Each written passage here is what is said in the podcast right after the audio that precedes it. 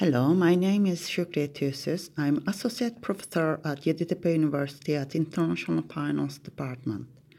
I'm the instructor of AFN 413 course, which is named Financial Risk Management.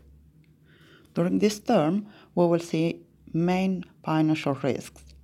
These risks are risk faced by portfolio managers, risk faced by traders, risk faced in the Treasury Department, ALM, the overall market risk and credit risk faced by a bank financial institution. First, each of these risks will be presented in details.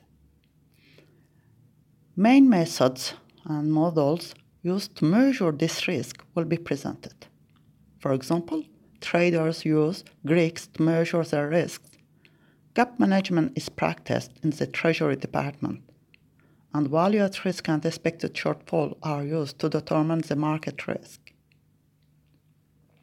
We will also see how these risks are managed.